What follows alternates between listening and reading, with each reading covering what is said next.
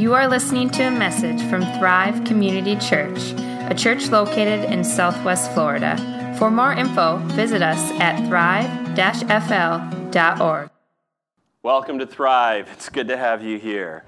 It's good to be here, and it's good to have you here. And um, we are just so thrilled uh, to be able to be able to worship together. And uh, welcome to those who are online with us this morning. We have started a new series called Identity just a couple of weeks ago, as we kind of walk through the Gospel of John.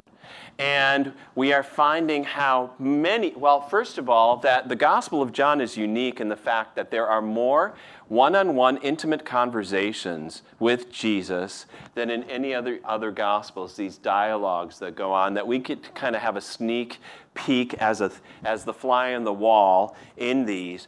And um, most of the dialogues that happen in the Gospel of John do wrap around the idea of identity who Jesus is, but also who the individuals are.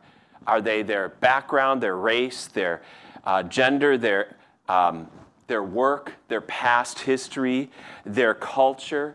Who am I? Is the big question that's being asked along with who is this Jesus? And it's the interaction between the two that makes the difference for these individuals. Today, we're going to be kind of going to the absolute other extreme from last week. Last week we were in John chapter 3, and it was a story of Nicodemus who was at the top, the apex of the uh, ladder or the pyramid.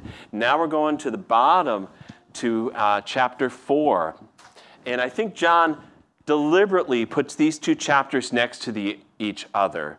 And today we're going to be looking at a Samaritan woman who remains unnamed and she's about as low as you can go in that society of that day.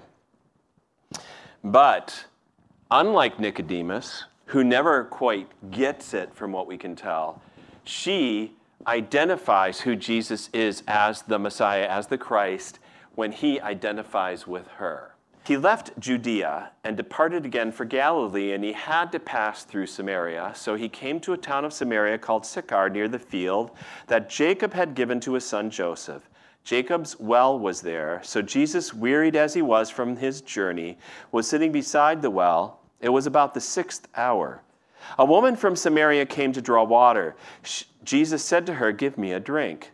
For his disciples had gone into the city to buy food. The Samaritan woman said to him, how is it that you, a Jew, ask for a drink from me, a, Samar- a woman of Samaria? For Jews had no dealings with Samaritans.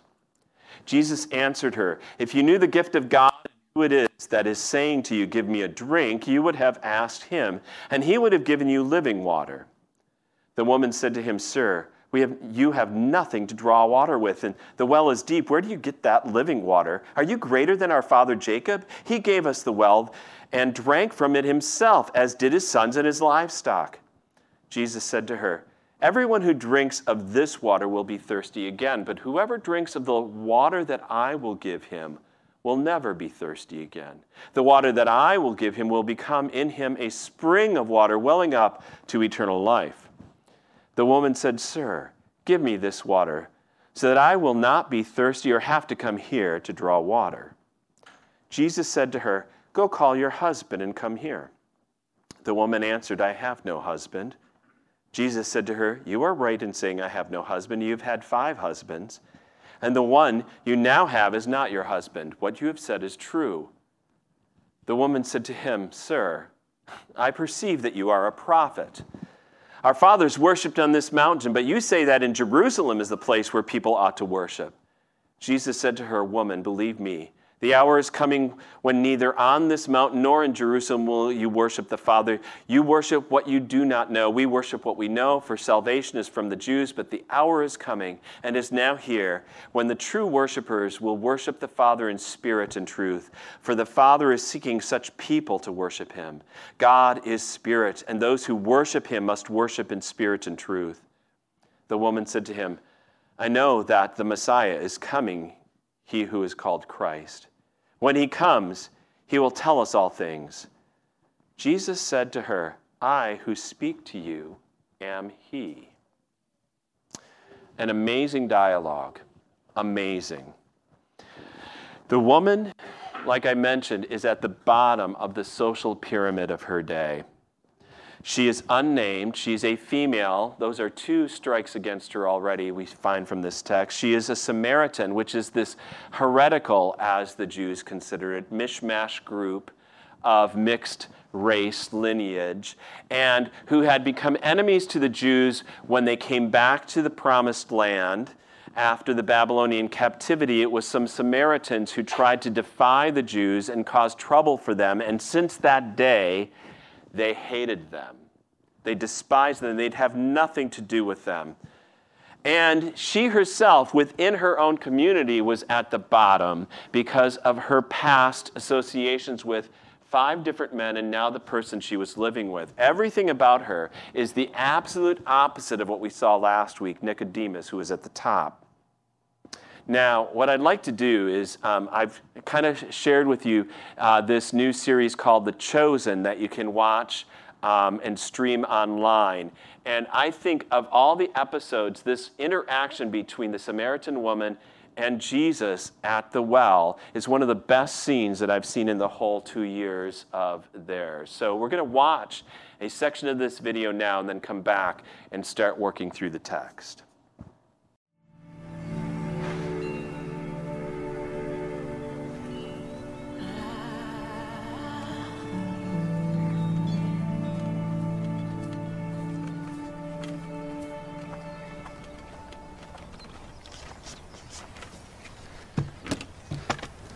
Give me a drink?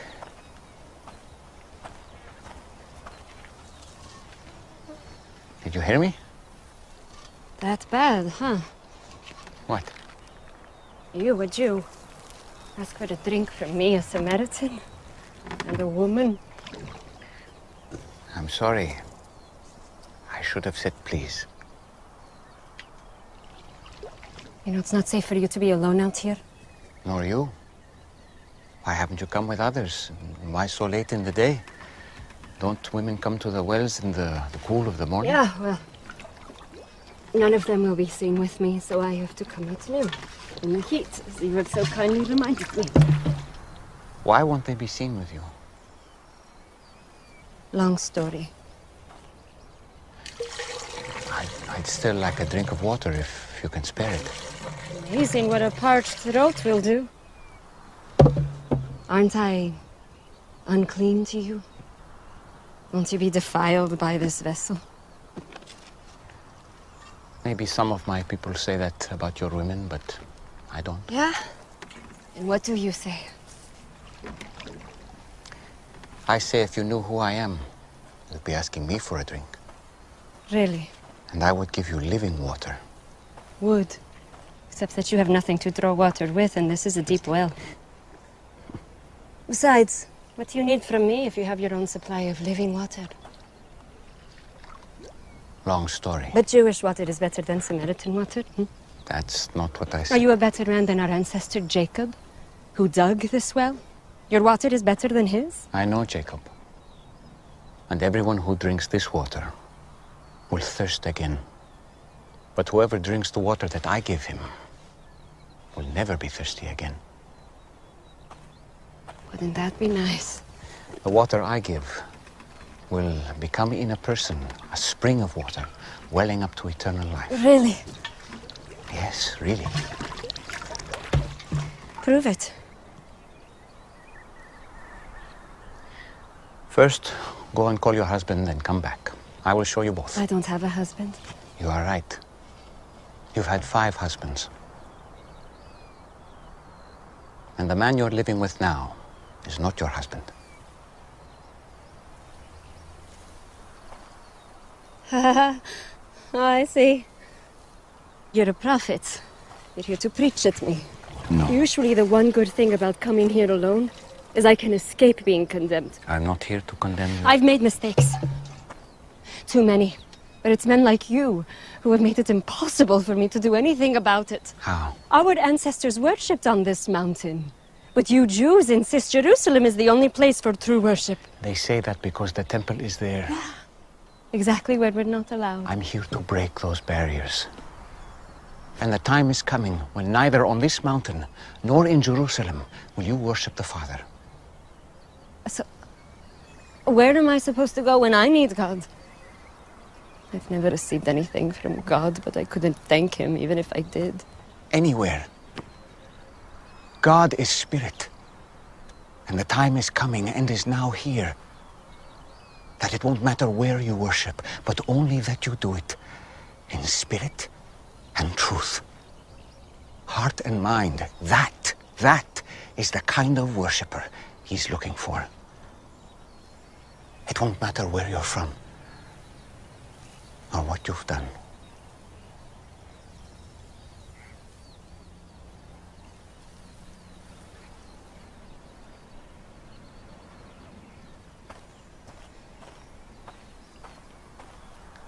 You believe what I'm telling you? Until the Messiah comes and explains everything and sorts this mess out, including me, I don't trust in anyone. You're wrong when you say that you've never received anything from God. This Messiah you speak of, I am He. The first one was named Ramin. You were a woman of purity who was excited to be married. But he wasn't a good man. He hurt you. And it made you question marriage and even the practice of your faith. Stop it. The second was Farzad. On your wedding night, his skin smelled like oranges. And to this day, every time you pass by the oranges in the market, you feel guilty for leaving him. Because he was the only truly godly man you've been with. But you felt unworthy. Why are you doing this? I have not revealed myself to the public as the Messiah. You are the first. It would be good if you believed me.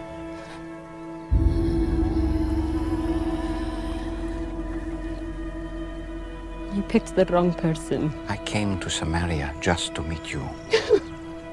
Do you think it's an accident that I'm I'm here in the middle of the day? I am rejected by others. I know. But not by the Messiah.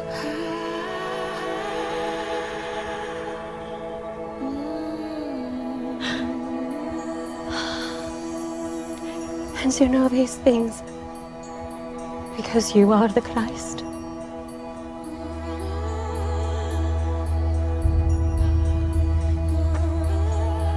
I'm going to tell everyone. I was counting on it. Spirit and truth. Spirit and truth. It won't be all about mountains or temples. Soon, just the heart. You promise. I promise. Told me everything I've done. Oh, he must be the Christ!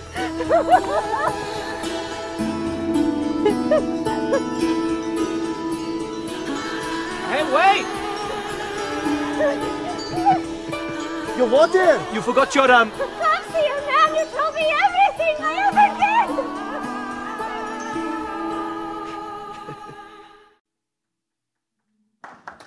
Yeah, that is uh, one of the best scenes I would recommend uh, watching. It's free. You can get the app um, and uh, watch it on any device you can think of. And um, that was one of the most powerful scenes. And it's really a question of identity. So we're going to be looking at these three points now from the text that is, thirsting, receiving, and, and overflowing. First of all, thirsting. Now, uh, what's really amazing in this dialogue that we saw kind of displayed in a dramatic fashion before us, but in the text itself, it seems like it's almost a non sequitur.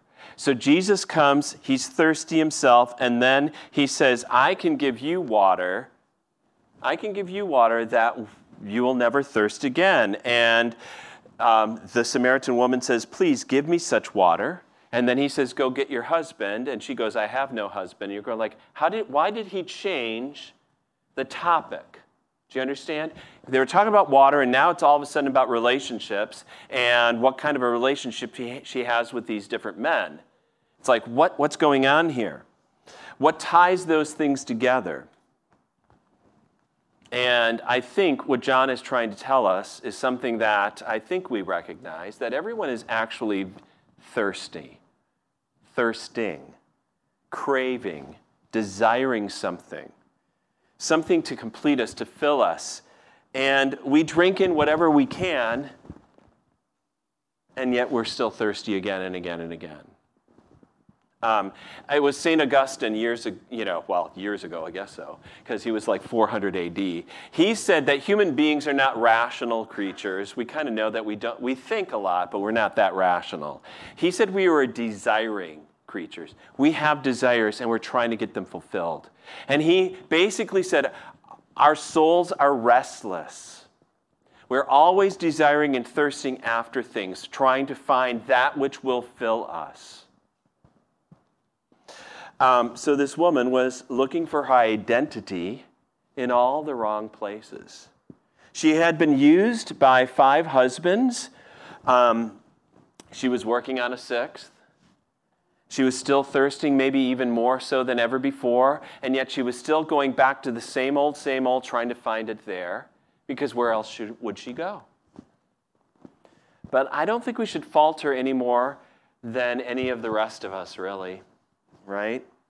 You know, it's really amazing because I think it's pretty young that we realize not only that we have a need for other people, but that we want other people to like us and to find. You know, it's back in middle school, actually, where we start uh, seeing that we're trying to be around the right types of people. Have you ever noticed? It's about middle school where you're trying to find your tribe, and it becomes very tribal. It's even worse than high school, actually.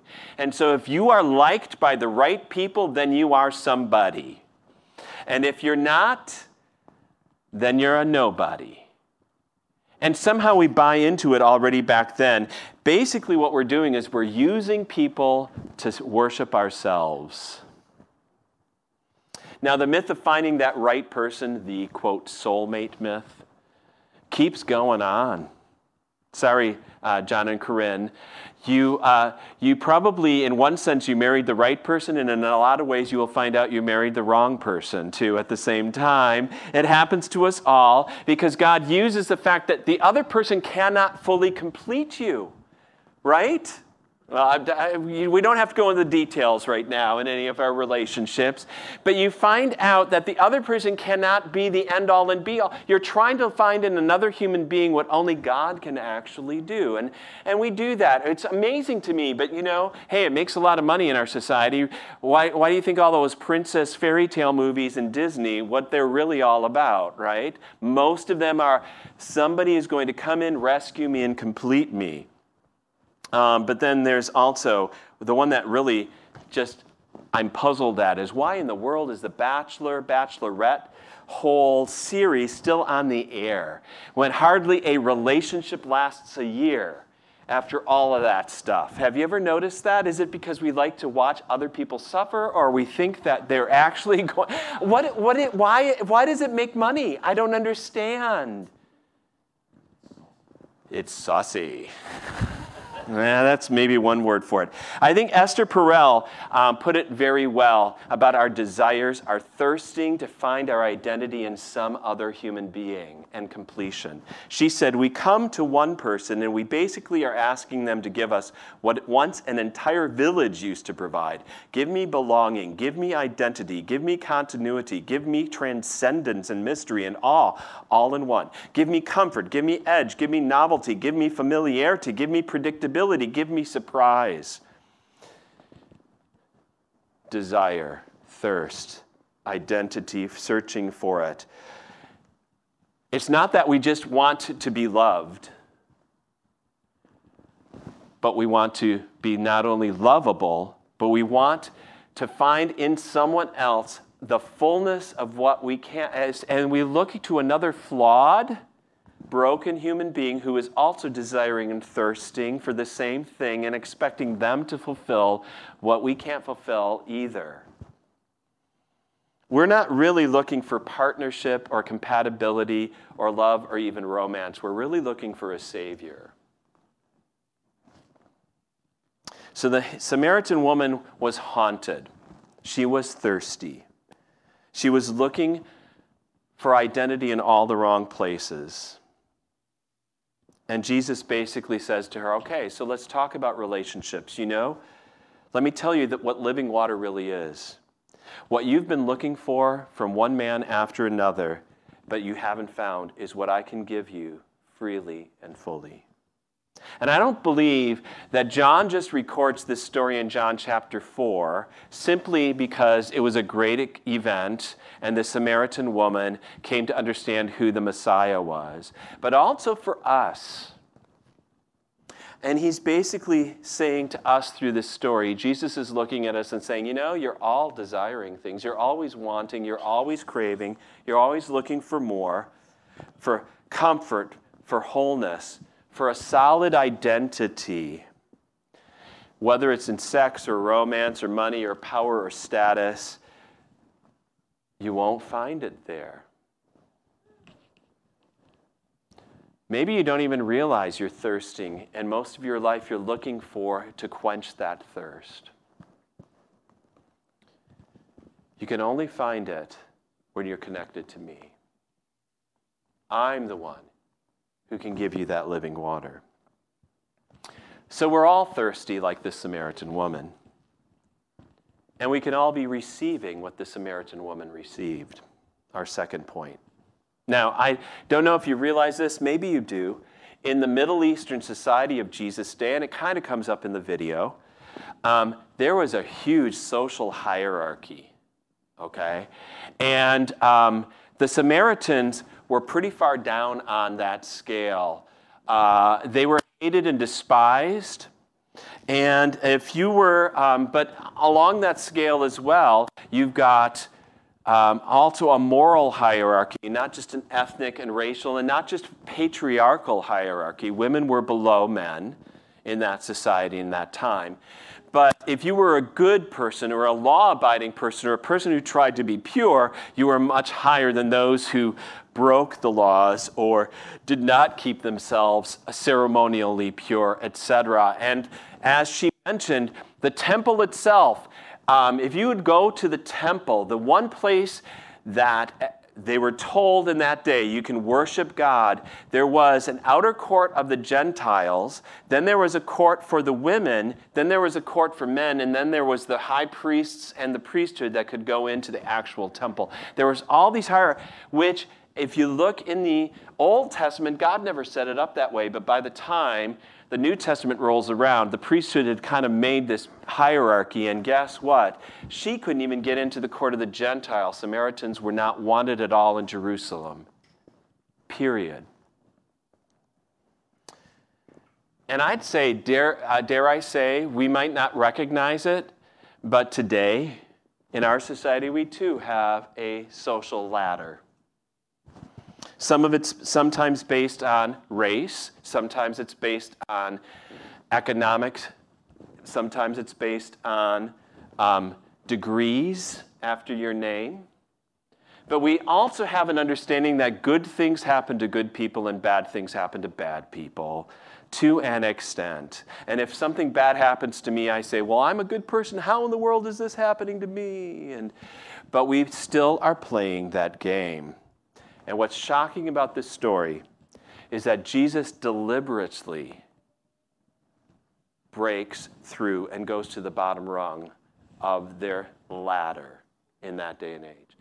Um, so the beginning of the text, I don't know if you, um, when we read through it, you probably go, oh, okay, um, and didn't think through it. But it said in John 4, he left Judea and departed for Galilee. So Judea's in the south, Galilee's in the north, and guess what's in between? Samaria.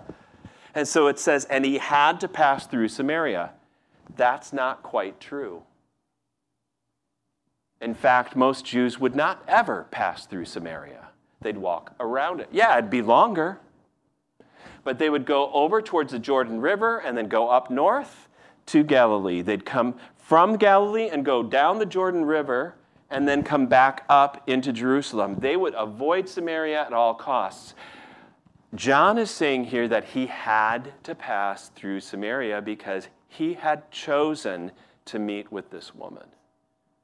I think that video said, hey, do you think it was by chance that I happened to be in Samaria on this day, in this place, at this time? At an hour and a time when nobody would be expected to be at the well? He chose, he had to be there.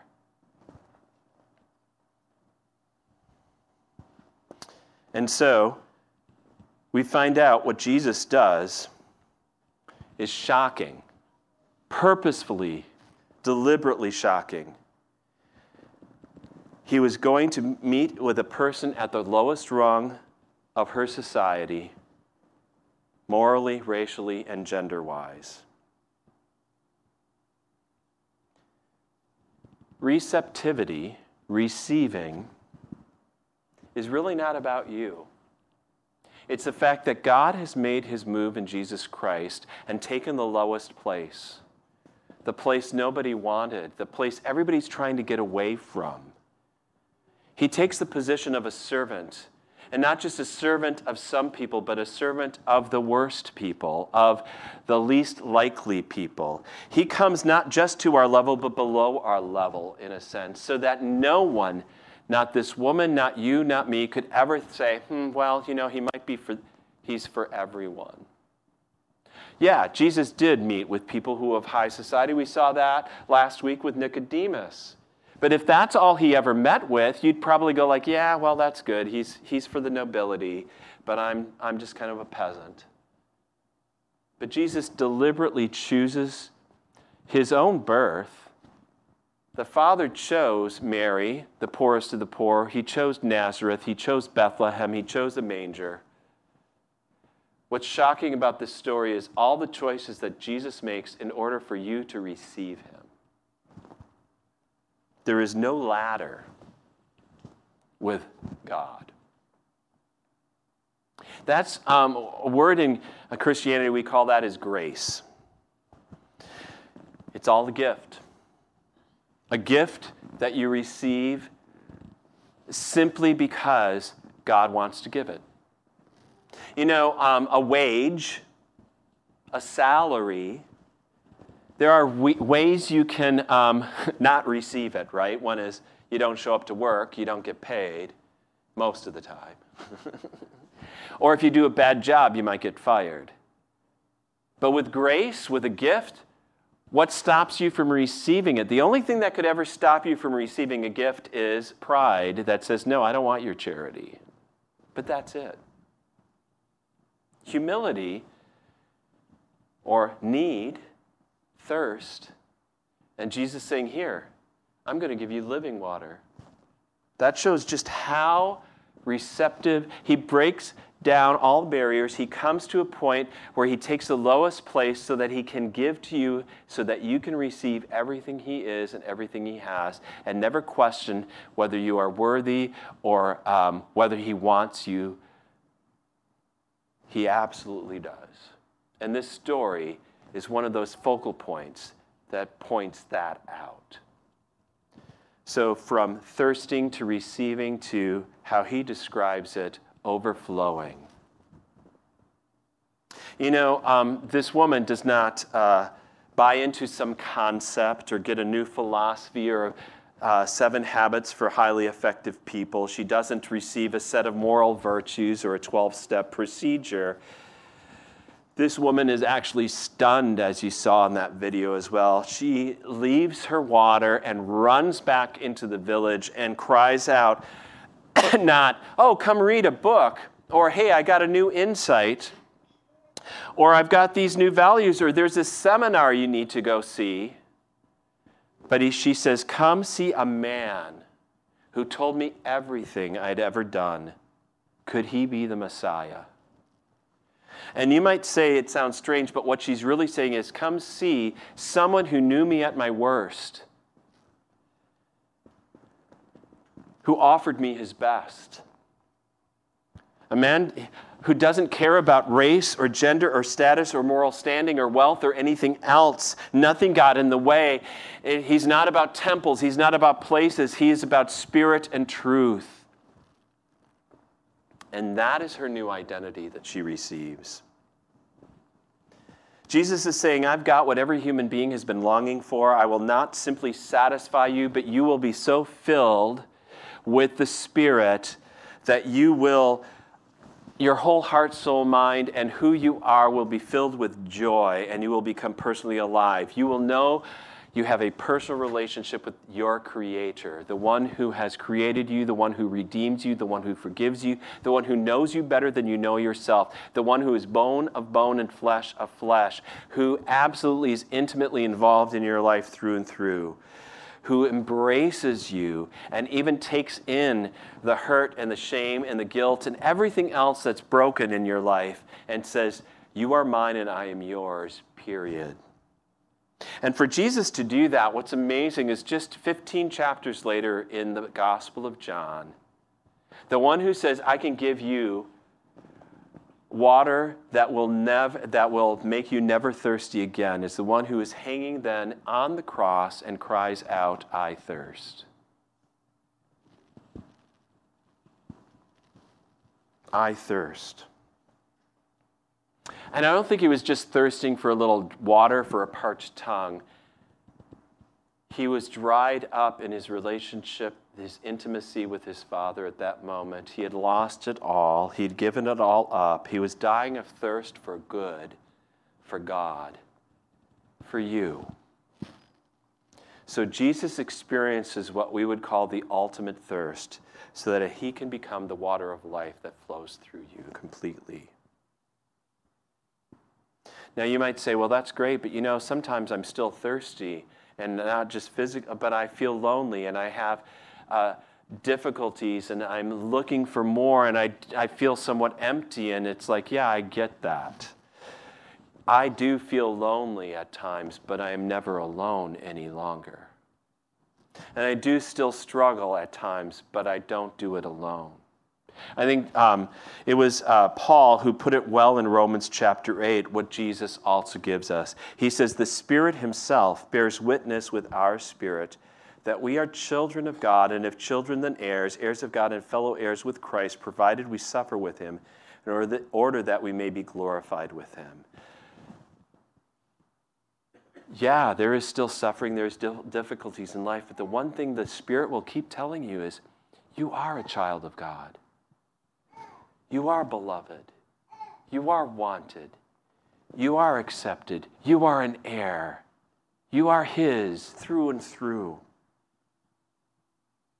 I love how C.S. Lewis states it God's intentions and how He will fulfill it one day. He says, He will make the feeblest and filthy of us into a dazzling, radiant, immortal creature, pulsating all through with such energy and joy and wisdom and love as we cannot now imagine. A bright stainless mirror which reflects back to God perfectly, though of course on a smaller scale, his own boundless power and delight and goodness. That's you. That's the Samaritan woman. Dissatisfied, discontent, thirsting, we can receive what Jesus offers today so that we too overflow with the Spirit. Let's pray. Lord God, thank you this day. Thank you, Lord Jesus, that you came for this woman. And as you came for her, though she remains unnamed, and though she was at the lowest of the low, and though her life had been a broken series of uh, bad relationships, Lord. We thank you that you received her and welcomed her, and therefore we know that you welcome us. We pray, Lord, as St. Augustine had said, you know, our, we, are, we are always restless until we find our rest in you. We are always thirsting until we, our thirst is quenched in you. We are always dissatisfied until we find our satisfaction in you, Lord. And that's what worship really is to say, Lord, you are our all in all. You are the one who calls us your very own. You've made us yours. We thank you, Lord, that you fill us with your amazing grace, that you are the one who has done it all for us. We pray, Lord, that you would teach us more deeply and more profoundly what our identity is in you. That throughout our lives we discover more and more what it means to be your child, your sons and daughters, that the Spirit testifies with our spirit that we are your children And not just children, but heirs and co heirs with Christ, that everything He has, He gives freely to us. And we thank you for that. Lord God, we do lift up many situations in our world today. We think of all those who have fled Afghanistan, who have faced the tragedies of that war, Lord God. And for the refugees that are on their way, both to the United States and elsewhere, that you, Lord, that not only they find a house or a shelter, but a home and a place with you, and that you would use us, Christians around the world, Lord, to welcome them in, to be hospitable to those who have um, lost so much. We lift up to you, Lord, our brothers and sisters and others in New Orleans, Lord, and in Louisiana. We pray, Lord, um, that you not only keep them safe in the days ahead, but draw them into deeper fellowship with you and through uh, their needs right now for shelter and food and, and, and uh, all the basics of life, Lord, that you would help, uh, that you would move your church to so serve so that we can show who you are to them, Lord God, and draw them to you. We lift up to you, Lord, Brooke, and we pray your healing upon her foot and bless Hunter and Brooke and uh, baby Knox, Lord, with your love and mercy and grace this day. We ask, O oh Lord, that you'd be with our campus ministry and with all the students as they are, um, well, got a couple days off uh, with the Labor Day weekend. Bless them, Lord. And whether wherever they are, whether watching online or at home or with family, Lord, that whatever they're thirsting for and desiring, that they realize their desires are fulfilled by you. Lord, we ask that you would um, grow this ministry as you see fit, that you would use us according to your will, that you would draw us uh, to be all that you want us to be in this community, in this world. And um, you know right now how COVID is still affecting our society in so many ways. You know how some have gotten sick and others feel isolated. And Lord, we're still trying to figure out how uh, to serve in such an environment and at this time. We pray that you keep us safe, but also that you move us out in wisdom and compassion to serve others. So, for these things, uh, we lift up to you this day and we commend ourselves into your care. We thank you, Lord, uh, for the identity that we have in you, Lord Jesus, our Savior. In your name we pray all these things. Amen.